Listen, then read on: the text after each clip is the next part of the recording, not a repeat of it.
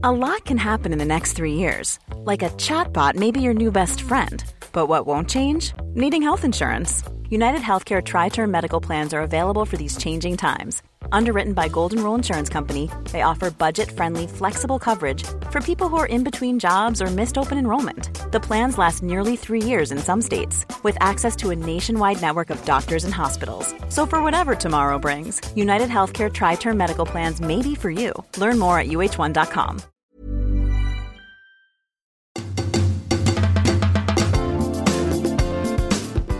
Hello and welcome to The Reset, a mental health podcast without all the bollocks. I'm Sam Delaney.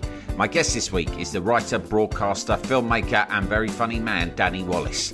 I've known Danny for a few years now and always been a huge admirer of his work, from writing numerous best selling books such as Join Me, Yes Man, and Fuck You Very Much, to his presenting on radio and TV, to his wonderful columns. He effortlessly combines humour and intelligence in a really unique way. His award winning podcast, Manatomy, which he hosts with former Reset guest Phil Hilton, is also superb. I can recommend digging into its archive if you haven't already. Danny's always made me laugh, but I've never had many chats with him about the stuff going on inside his head, so I was pleased that he agreed to join me as a guest on this week's episode, where he opened up a bit about anxiety, awkwardness, the pressure of parenthood, and the pain of losing his father. He was as entertaining as ever, but also really honest and open in this chat, and I hope you enjoy listening.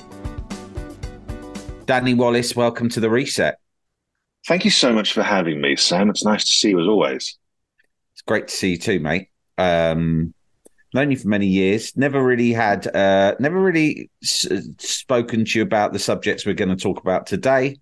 Um, which are of course related to stuff like mental health and feelings and all the rest of it. In, in fact, mm. of course, quite famously, Danny, you are quite awkward. Um, you know, your, your, your columns often refer to to your awkwardness in in certain situations, and I suppose that may extend to discussing feelings. Is that right? Yeah, absolutely. And, and did you notice you called me Dunny there, which of course is the Australian for toilet? Uh, and then you then you talked about awkward situations. A lot of the awkward situations that I would talk about in in those columns that you mentioned, all those books, um, are those internal thoughts. Half of the column would always happen internally. It's like, what did that person mean by that? How do I, at the start of a podcast, highlight the fact that within seconds he's called me the same as an Australian toilet. Yeah, you know, um, when someone hands you the, the the the, change, what, why why have they done it in that way, or why why yeah. didn't they like my joke that I just made? You know, yeah. um, so so these things will always go through my head, and thankfully, I'm I'm I'm, I'm less awkward when I speak, but my, I have the brain of an, an awkward child. Yeah, it's really interesting because uh, whilst it is funny and to so many of us really familiar, um, I suppose you know I don't want to dig too deeply into it, but it can be, and I know because I have awkward thoughts as well all the time in, in my head, and you know, obviously, I'm now thinking, shit, I called him Dunny. That's you know, maybe taking offence. This is this is terrible. This is let's abort this whole thing. No, but like no. I do have those conversations. So many of us do. But there is a point at which it can actually they're intrusive thoughts and they can become problematic, can't they, in your day to day life? Yeah, no, absolutely. Which is why I've always tried to make the best of them. Um, so, for example, when you called me Danny, there was no way that that was a bad thing. Um, the best thing for me to do would be to leave it. However, you yeah. gave me something, yeah. like a little present, something I could use. And that's how I've always sort of treated most of the bad things that happen to me in life. Um, thankfully, I have outlets that I can use, which is a really good way of coping with bad things that happen like and i don't mean like the, the, the huge bad things but just the everyday um, drains on your will to continue in society. You know the unfair parking ticket or the person who just doesn't give you the benefit of the doubt or the little things that sort of could ruin your day or your week if you let it. I always end up thinking I can use that somehow. Uh, there's yeah. something I can do with that. Is that a story? Is it a joke? Is it just something I can say in the pub? Is it something I could maybe use on the radio? Is it a jumping off point for something bigger? So, for example, one of the biggest examples of that was I, I, um, I wanted to buy a hot dog with my son, and there was a hot dog place, and it just sold hot dogs. And we thought that would be easy. We want a hot dog. They make hot dogs. And to cut a long story very short, I didn't get a hot dog for an hour, and I ended up being thrown out of the place. and it really affected me. it affected me for days. I was I was driving past that place at night and giving it the finger, and I started to think every driver on the road is getting in my way on purpose. It's all like a dark conspiracy from shadowy forces from Big Hot Dog, and I ended up writing a, a TripAdvisor review for the first time in my life, and those 300 words turned into an 80,000 word book, um, all about rudeness and about why we couldn't get our shit together to do the most simple transaction in the world. And whether I was to blame somehow because I had those thoughts, maybe I interrupted her. Did I do something wrong? But I, I thought my behavior was okay. Had I just caught her in a bad day? Or maybe she was a psychopath. We just don't know. So I analyzed it from all angles. And that was a prime example of A, going way, way out of my way to win an argument, and B, using something bad to create something good, um, hopefully. So that's an extreme example. But yeah, I do that every day. But also, what I like about it is is that you know, not you know, of course, not everyone has got the same outlets as you, and and certainly yeah. don't have the same ability as you to turn these things into sort of entertaining stories. However, there is something universal in the if you can step back and look at even bad, inconvenient, or stressful situations as amusing or entertaining, yeah. like yeah. an observer. That really helps, doesn't it? When you can laugh at what's going on, even though it's a negative situation. Yeah. If we are all, you know, there's that thing, we're all the stars of our own films. And when something bad is really happening to us, we feel it so so. And I'm not when I say these bad things, I'm not talking about huge, major, life changing um, pieces of awfulness. I'm talking more about like those those things that just make everything a slog um, where you feel an injustice, say, if you can take that step back and you can be the observer or the narrator, and you can look at the person doing it to you and come up with something, some motivation or some line in your head or some joke about it, or imagine yourself telling people about that person later on. Because we all love that. When someone's really rude to us, because this whole book about rudeness made me really think about it. When someone's really rude to us, you if I told you, right, Sam, on my way to this podcast, I met the rudest man in the world.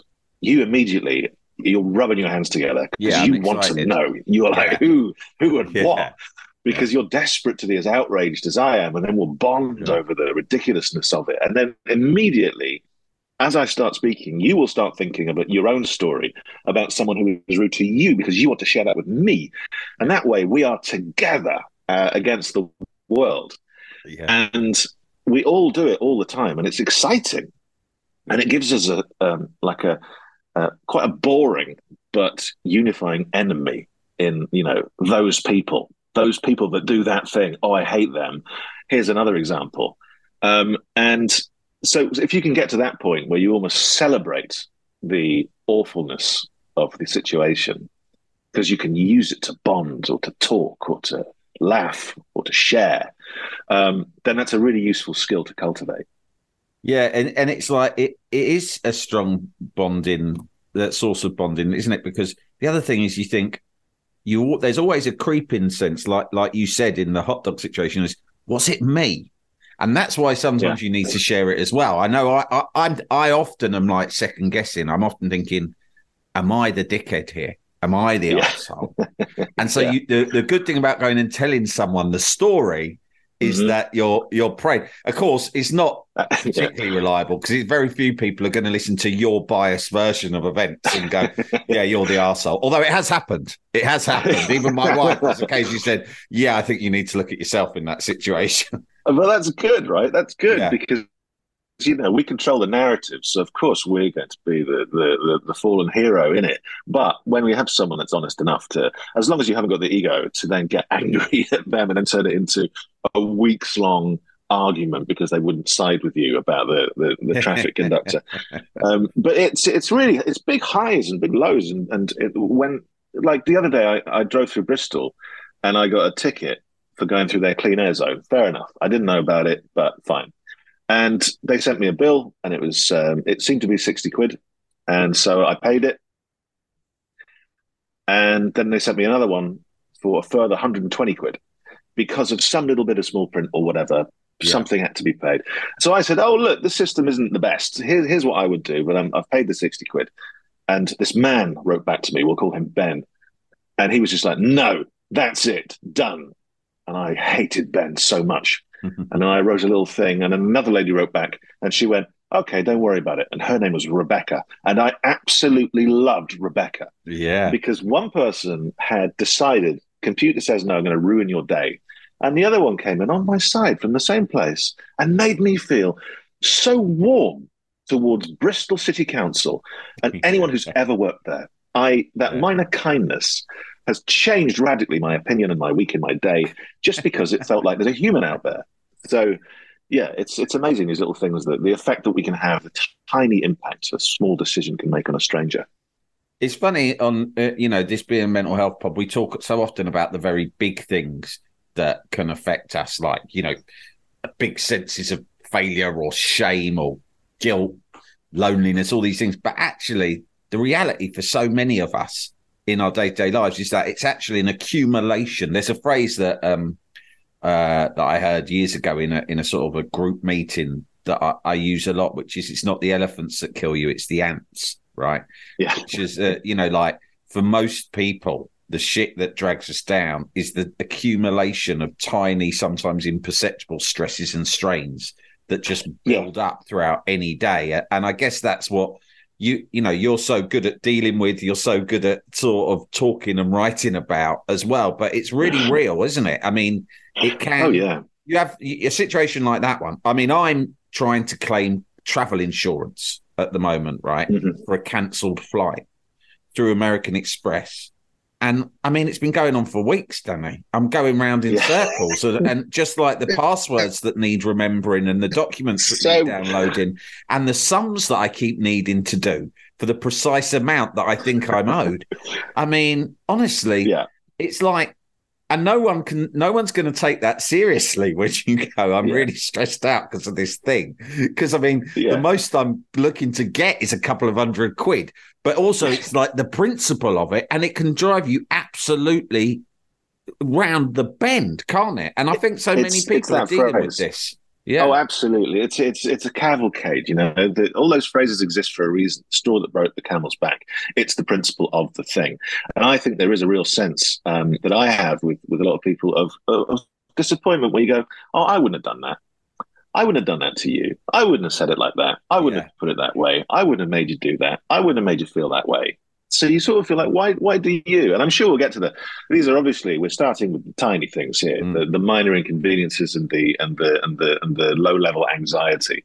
And I, I do think I probably, even though I've always been pretty happy go lucky, I've always had like, and particularly in the past few years, I think probably since having kids as well, like a, a low level constant anxiety that that mm. that runs in the background like a hum, like a sort of tinnitus Mm. And my mum had it uh, with me. I'm an only child, and so I was this like, you know, I was I was the kid, um, and and I think she wanted many, uh, but I was the one, and so the idea of um, roller coasters, for example, I think has been ingrained in me that this is not a fun thing. These are death traps, and I've never been on a roller coaster. Wow. And I don't think I ever will. I would, but I would let my kids go on roller coasters if mm. they want to. I took my kid, my my eldest is is very much into aviation, and I can't stand in his way. You know, when I I remember talking to my dad about it and going, "This terrifies me a bit." I think because of the way I grew up. Um, you know, he wants to be a pilot, but you know, there's loads of pilots and very few air crashes and stuff. But still, he's a kid, and ah, and my dad was just like, "He can't stand in his way." And I realized that he was right. And so now I have to take him to this little village and stand around with loads of old men while my son goes up in a glider and flies around in the sky where I can't even see him um, with a grown up, but I don't know who the grown up is. It could be anyone. and then arrives back 25 minutes later, um, having seen things I'll never see because I'm not going up in a glider. yeah. but but it's, it's sometimes it's it's accepting that you have that anxiety, but not inflicting it on others, which I think is yeah. um, quite an important thing to allow them their decisions without your prejudice. That's hard when you become a parent, isn't it? Really hard. I mean, you know, it sounds like you're doing well in terms of your son, but have you found it difficult in fatherhood to like sort of almost hide your own concerns and anxieties around them? Yeah, I think because you know we remember our childhoods. There's the cliche thing: you want your kid to have the childhood that you had, and what you remember is endless summer holidays and mm. going, leaving the house at nine in the morning on your bike and coming back maybe for lunch, maybe not, having lunch at someone else's house without telling anyone, mm. um, and then getting back about five ish, knackered, you know, your skin burning from no no 1980s sun cream and yeah. endless football with your pals in random fields you're probably not allowed in. Um, and you want some of that for your kid, and in fact, they're upstairs on their iPad, probably, you know, uh, facing more danger than than you did uh, on the random suburban streets. Um, and so you, yeah, so I, I try not to uh, uh, impose any of that or even show that I'm feeling it sometimes while being sensible and trying to instill decent safety values in, which is depends on the personality of the kid. My first two absolutely get it. My my other one, I mean, he is insane uh, in terms of the risks that he wants to take. Yeah. Um, and you know, he's six, and he's the kid at the clip and climb climbing center that everyone is staring at because he's like 300 feet in the air. Yeah. Uh, because we took our eye off him for two seconds and he's at the very top. And we're all like, that's, I don't think small children are supposed mm-hmm. to be up there. And I, and yet the same is true when I took my son gliding for the first time and he went up and he got into this little fiberglass thing and it was all exciting and I had to hide my fear and make sure he was comfortable. And I'd done all my research. And then suddenly this other plane arrives, pulls his plane, and he just goes up, up, up, up into the air until it gets smaller and smaller and smaller. And I realize I have no idea where my son is. And I can't see him. And there's no way of tracking him. But he's up there. He's, he's thousands of feet in the air. And I, he's 13. And either I'm a great dad or I'm going to be in the papers tomorrow. Do you know what yeah. I mean? Yeah, yeah, yeah. It's so yeah, suppressing anxiety. Do do you see any any rhyme or reason to the fact that your youngest has that sort of particular daredevil element to him? Do you think that's anything to do with him being the youngest? Can you see any input from you, or do you think these things are random? I have so little experience because I am that only child. So I grew up in a very quiet house, listening to grown up conversations, um, surrounded by books and Radio 4 and Johnny Cash albums. Um, Sounds wonderful. and no conflict really. Um, yeah. So I I had to when my first two were sort of having their arguments and stuff, or there was a bit of meanness sometimes. It was so alien to me, and I didn't really know how to deal with it. I just had to be the grown up. Mm. Um, but I think that probably meant I didn't understand it as well as I could have because I hadn't been in that situation with sibling rivalry or jealousies or just being annoyed at each other, you know. And so I think probably the third one coming along was just like, well, you lot are all doing your stuff. Uh, what I mainly have is loudness, and that seems to get me noticed. And also, stuff seems fun. I want to do what you're doing. So hmm. I think he just throws himself into life, going, "Well, you're all doing it," you know. Um, and and and he and he does. He's the, he's the sporty one, you know. Um, he, he's the, the the one with some sporting prowess that skipped a generation. My dad was a brilliant footballer, uh, and his dad was a brilliant footballer. Played um, for Macclesfield, um, and then it skipped me, and it's gone into my youngest. So yeah, I never had that football bonding. Um, your childhood really does sound wonderful, actually. Um, that that sort of peacefulness and and presumably, like having been around listening to adult conversations and absorbing their cultural taste, do you think that played a role in you being a, such a creative person who uses your imagination so much? Uh, do you think that that was what sort of created the person you became? I think um, a lot of my parents because we moved around a lot, and so I always had to make friends fast. Um, I was always the new kid. Um, on holiday, I didn't have anyone to play with, so I had to make friends fast. Mm. Um, I think that helped me weirdly with stuff like presenting, um, because presenting is walking out as the new kid on your own in front of a bunch of strangers and going, "Hey, how are you? I've got this. Yeah, it's going to be great." And making them like you, and, and hopefully making sure they feel you like them, and that's how I grew up. And in terms of yeah, my my my parents and the people that would come round would all be. My dad was an academic, and my mum too. And so the people who would come round would tend to be connected with um, languages or with um, literature or poetry, um, all of it in German, by the way. So, I mean, it wasn't like I could read this stuff, right. but I got a sense of these quite important people coming around um, from East Germany um, at a time where, you know, you couldn't really go to East Germany as as an academic. My dad was spied upon. All this kind of, you know, there was a, there, it was a it was an exciting time because it was a, the most suburban you could be because I was in like Loughborough at that point in the eighties, um, riding my BMX, but at the same time the wall was sort of falling, and all these stories kept coming out about different people who'd been spying on my dad. So it was wow. the most suburban and yet the most sort of international thing at the same time. Um, but I think, it, yeah, it probably informed. It probably made me want to be around interesting people, which mm. I've managed to do um, because they set the bar quite high. You talked about your dad. I know that you um, uh, lost him uh, a few years ago. Now I've heard you speak a couple years ago. Yeah, yeah. On the excellent on your excellent Manatomy podcast uh, with mm. our mutual friend Phil. Uh, yeah. and I think it was the episode with Adam Buxton where you were all sharing stories about your experiences of that. Um, how, how did how did that experience affect you? Um, yeah, probably the biggest biggest thing that's ever happened to me, um, and it affected me uh, very deeply. Of course, it would. I mean, he was amazing and my best friend, and and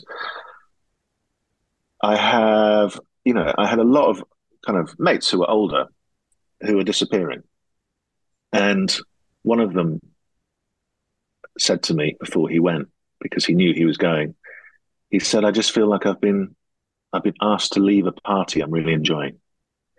And I knew exactly what he meant with, with that. The unfairness of it. The idea that is this it? The idea that this is the best system we have. And when it happened with dad, I couldn't really believe the finality of it.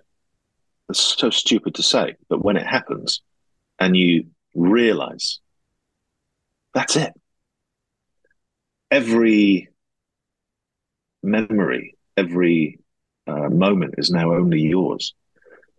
It really hit me when I drove back around Loughborough recently. I was driving to Nottingham or Leicester or somewhere, and I thought, well, I'm going to just swing by Loughborough. And I drove down our old street and everything seemed much smaller. And I, I just saw lots of old moments, just little things that we'd done together. You know, me spraying him with a hose pipe, him chasing me with a bucket. And um, yeah, just those those moments that were now just mine, really. And so, yeah, so it was the biggest thing that ever happened to me. And it hit me hard. And it's that, that thing of those waves of grief that you can't predict are going to come, where you are just, uh, you know, not to be too melodramatic, you just find yourself by a window, shaking, heaving, crying, um, not able to stop. But it's cleansing and it's good and it, and it, and it helps you. And it's just love. It's just love pouring out of you. Um, but it's yeah, it's very very difficult, and you have to explain to your kids, and you have to do strange little things like go through his desk or check the last email sent, make sure there's nothing that needs to be tied up. Um, you laugh as well at some of the ludicrous things that happen. Um, you remember strange things. Before he died, he dropped a big tin of brown paint that he just bought at B and Q in the car park near the co-op, and I loved that because he, he, he would have been so embarrassed. Um, but I was like, you know, he made his mark there, and I was sad when they cleaned it up. The council cleaned it up, yeah. and I was like, no, that was Dad's. That was Dad's. That was Dad's mess. And um, yeah, you get asked strange questions. You know, do you want curtains um, when the coffin goes through? Things you've never thought about.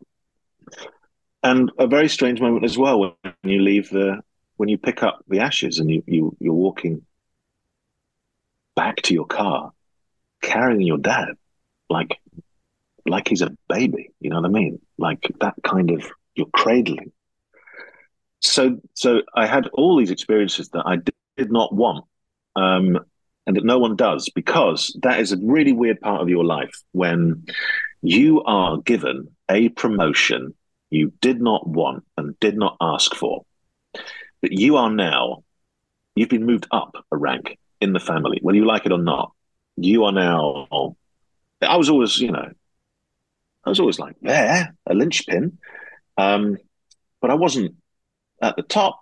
And now I feel like I'm closer to the, the top of things. And so that's a very strange thing to get your head around. Um, that that person who had that job and did it so brilliantly is now retired, if you like. um, and, and how have you?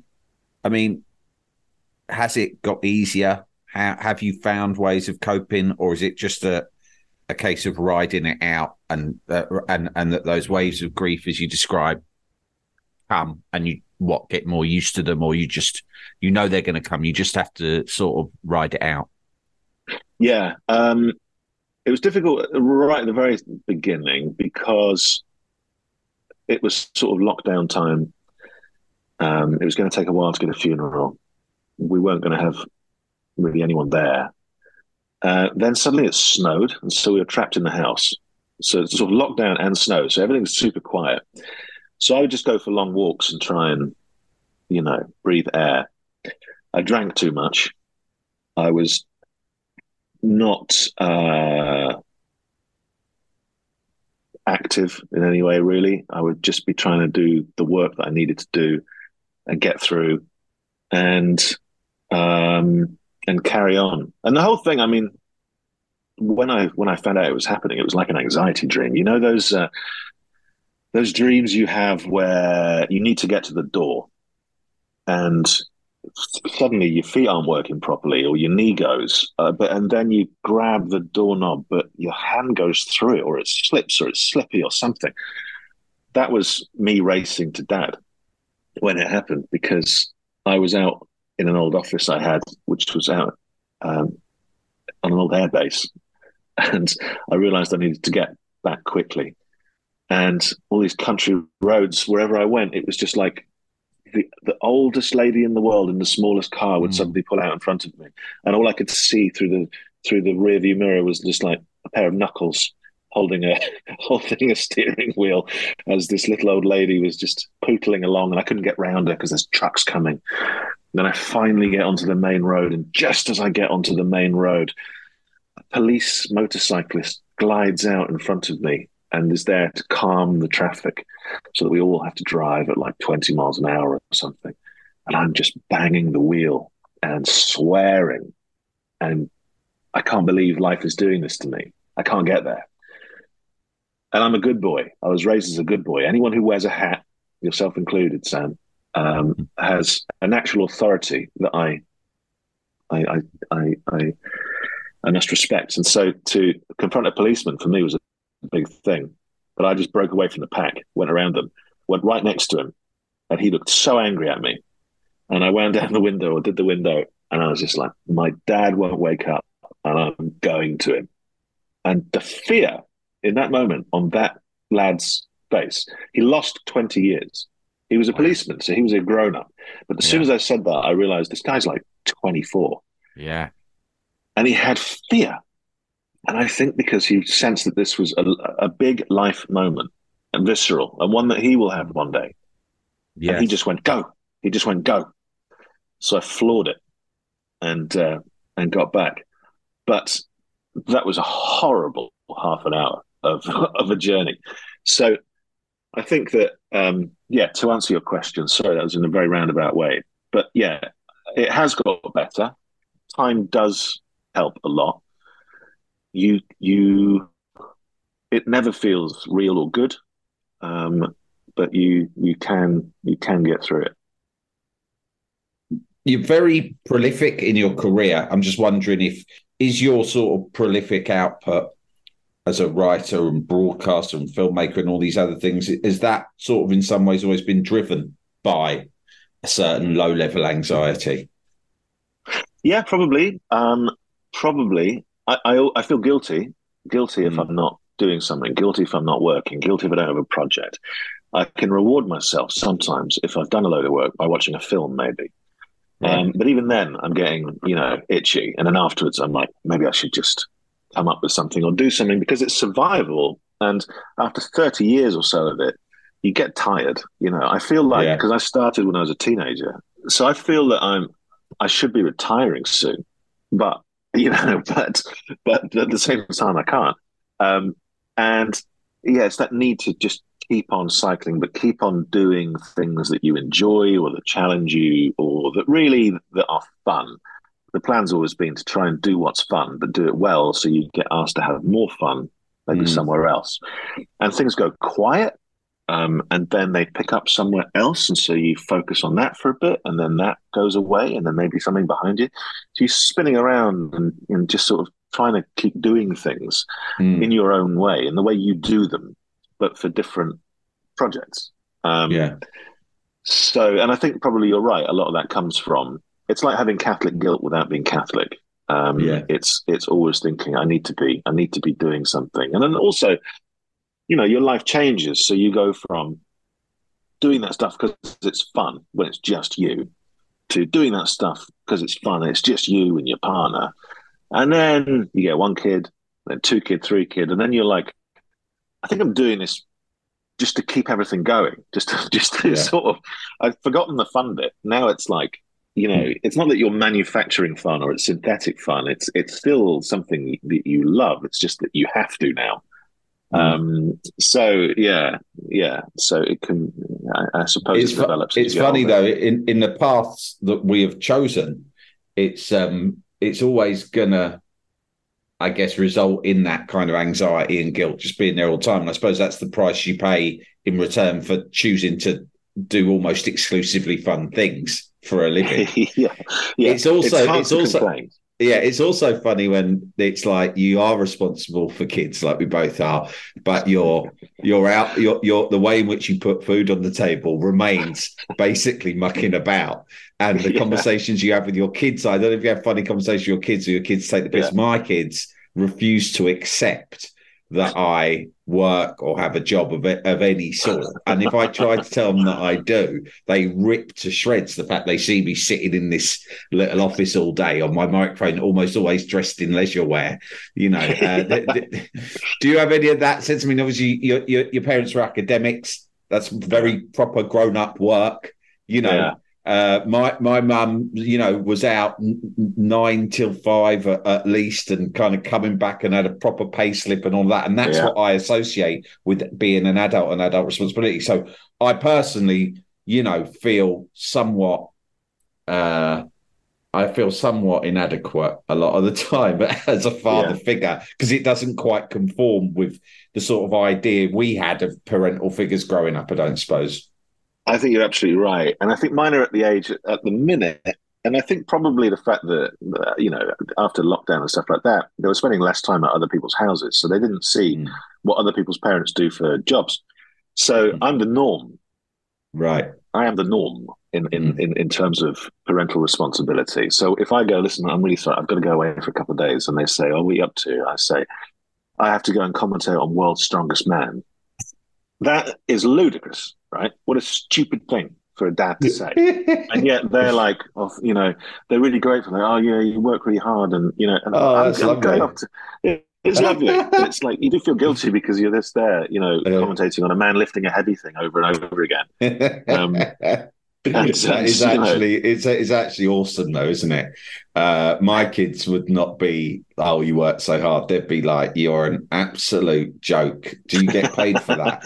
and I go, yeah. yeah. And they go, well, that's ridiculous. You know, pull yourself I, together. So yeah, so you're lucky to have supportive kids um, yeah. like that. And I suppose as well, it's not, you know, in some ways, I think, well, if you are the norm, you're someone who's you know, making a living out of doing things you're passionate about and being creative, and you don't have to answer to a boss, and that's not such a bad. But you you're still regarded by them and seen by them to be someone who is hardworking and responsible, and so the fact that you can show them you can be both actually is quite a wonderful thing. I hope so. I've never wanted a boss, and I worked in an office only briefly. And although you have, you know, people who are kind of you know boss figures for different things you're still uh, in a position where you are respected enough. They ask your opinion they don't tell you to do stuff which i think i've been spoilt by now and i think i'd find it very difficult. And i hope i haven't sold life wrong to them. I hope they realize that there will be bosses there will be rules there will be things you have to do there'll be places that expect you there on the dot yeah. Um, you might have to dress a certain way. You, you won't get to make all the decisions. Um, people will ignore your input from time to time. I hope that I haven't, in a, in a sense, prepared them for some of the disappointments and uh, drudgery uh, that, that inevitably they will want to go through because they're not drawn to the same things I am. Mm. Um, which I think is cool. You know, like I say, my eldest wants to be in aviation. I've never met anyone at 13, more dedicated or more certain uh, that he wants to be a commercial airline pilot. Um, he subscribes to airline magazines. He makes notes at night watching pilots giving live YouTube tutorials or lectures. I just hear the tap, tap, tap of the keys upstairs. Um, you know, my middle one, quite a fashionista, would like to do costume design for films which at nine I, I didn't even realize happened. And then the little bundle of energy, he wants to play for Arsenal. So you know, we'll we'll we'll see what happens. Yeah, well, it's good they've all got a target um, and know what they want to do in such a, a, sort of an eclectic range of things. I think that's fantastic. Um, Danny, before I let you go, forgive me blowing smoke up your ass at this point. Um, you may find it awkward, but one thing you know about you is you, have been tremendously successful and prolific in in uh, everything you've done. But and I really mean this. Like so I know, obviously, I know lots of other people who who are sort of broadly in in the industries you work in, and it's very rare to find someone who is down to earth and doesn't appear to have developed, a, you know, a big a big ego. That's certainly something that I think about you, and I, I think you're widely regarded in that sense. So um, it's a bit of a fluffy question, but what is your perspective on that? Because there are there have been very big highs in your career, you know, where mm. you've you know had your movie your books turned into hollywood movies and all these best you know best selling books and all so many different things that have gone absolutely great for you. And you've managed to i assume at least outwardly keep your feet on the ground. What do you put that down to? Um, well thank you. And i think part of it is um, realizing there's always tomorrow. Mm um, realizing that however great today goes, you're going to have to do something else tomorrow um, because today's gone. Um, part of it is is I like to have fun, and the best way to have fun with people is to get on with them. And I'm drawn to people who sort of think like me, or who where we can have fun together. I think that's a big part of it. Isn't it better that we all have fun together? Yeah, and absolutely. What's the best way? Well, it's not to be a dick to each other for a start. yeah, that's like there's a, a lot like of serious. There is a lot of seriousness around in terms of men at the moment, yeah. and that sounds daft. But when you look at like the rise of uh, at the extreme end of the scale, you've got your Andrew Tates, but even at the sort of more benign end of the scale, I notice there's so much around kind of being the very best you can be you know, mm-hmm. being like some sort of, you know, elite performance kind of podcasts are rife everywhere. And that's yeah, all fine. Yeah. I'm, I'm not I'm not against people kind of trying to improve themselves, of course not. But for me, a lot of it is about a, a lot of intensity about yeah. man being the very best you can be. And that that kind of gets very, very serious. And yeah you know, I am like you. I kind of prefer to have fun and prefer yeah. to see life as a bit absurd because I find that quite a good coping mechanism. And yeah. I think it's a shame there's a lot of young men who are sort of growing up with a lot of pu- like, you know, the sort of public figures who they aspire to nowadays. It's all about perfection, high performance, yeah. being the best person you can be. And it's, it's, it's sad, isn't it? It is sad. It's it's very sad. You know, um, you can't take everything so seriously and you can't expect you have to you have to think about what makes you happy and what you can do. And if what you can do makes you happy then that's what you should do and you'll be all right. You mentioned andrew tate right? There's a great picture that they sent out and it is andrew tate at the end of a big long table and he is eating some meat, right, with his fingers, and he's all getting there. He's got big muscles. And yeah. then, almost like the Last Supper, there's all these other big men, all sort of chiseled and and, yeah. and muscles, all grabbing things. Mm. And it said something like, "What would you rather do? You know, hang out with this bunch, or or hang out with us, the skeletal crew, or whatever they call themselves? Yeah. You know, talk." And I saw the picture, and I was like what are they all doing? Like, what? Why are they there? What are they? What is that? What kind of meeting is that? Who sits around with their pals like that? Not one of them is smiling. Not one of them is having fun. they all look furious. Are they going to invade something? There's only about nine of them. Like, like, what are they? Are they hatching a business? There's no, there's no. And I thought about that versus my table at the pub where the only entry requirement is that you sit down and have fun. Maybe you mm. tell a story, you laugh, or you're nice to each other. That that's where I want to be. I want to be with those people, the ones that mm. aren't taking themselves seriously, the ones that aren't striving for that ridiculous perfection, the ones that, to go back to right at the top, we were talking about, they want to tell me about something stupid that just happened in their life, something that annoys them that they can share with us and we'll make better. Uh, friendship versus an army. Um, mm. That that's that's what kids should be aspiring to. Um, you know, going to bed, but hearing downstairs their friend, their, their parents have got friends around, and they're all laughing and they're all having a great time. Not walking to the kitchen and seeing their dad scoffing a big plate of meat trying to come up with an insurrection with his with his with his eight territorial army mates. You know I mean? Um, so I guess it, I guess fun is the word, isn't it? Fun's what I'm looking for. Turning the bad into fun, turning the good into fun, having fun, being drawn to the fun, uh, and trying to make the fun work for you. What a beautiful sentiment, uh, Danny. Uh, inspirational stuff. Thank you ever so much for talking to me today and being so open. It's been really lovely and really interesting too. So thanks, mate. Thank you. I don't talk about that stuff much. So it's you know click in the middle, so it's nice to talk about it with someone like you. Quite well. I feel honoured that you have done, and um, and you know, I uh, hope it hasn't been too awkward, mate. Or if it has, maybe it's something to write about one day. It's all right. I'll go on another podcast in a minute and talk about it. Yeah.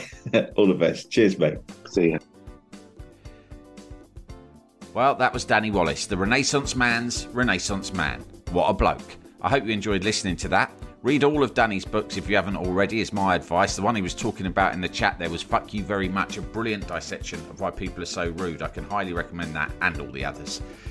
That's it for this week. Please subscribe to The Reset at samdelaney.substack.com for a fiver a month. You get early access to this pod, plus loads of bonus episodes and columns too. Also, give me a follow on Instagram, if you can be bothered, where I go by the name The Reset Sam. Oh, and buy my book, which is called Sort Your Head Out Mental Health Without All the Bollocks. It's out now in all formats on Amazon and all the other places too. Until next time, gang, thanks for listening, be lucky, and don't let the dickheads get you down.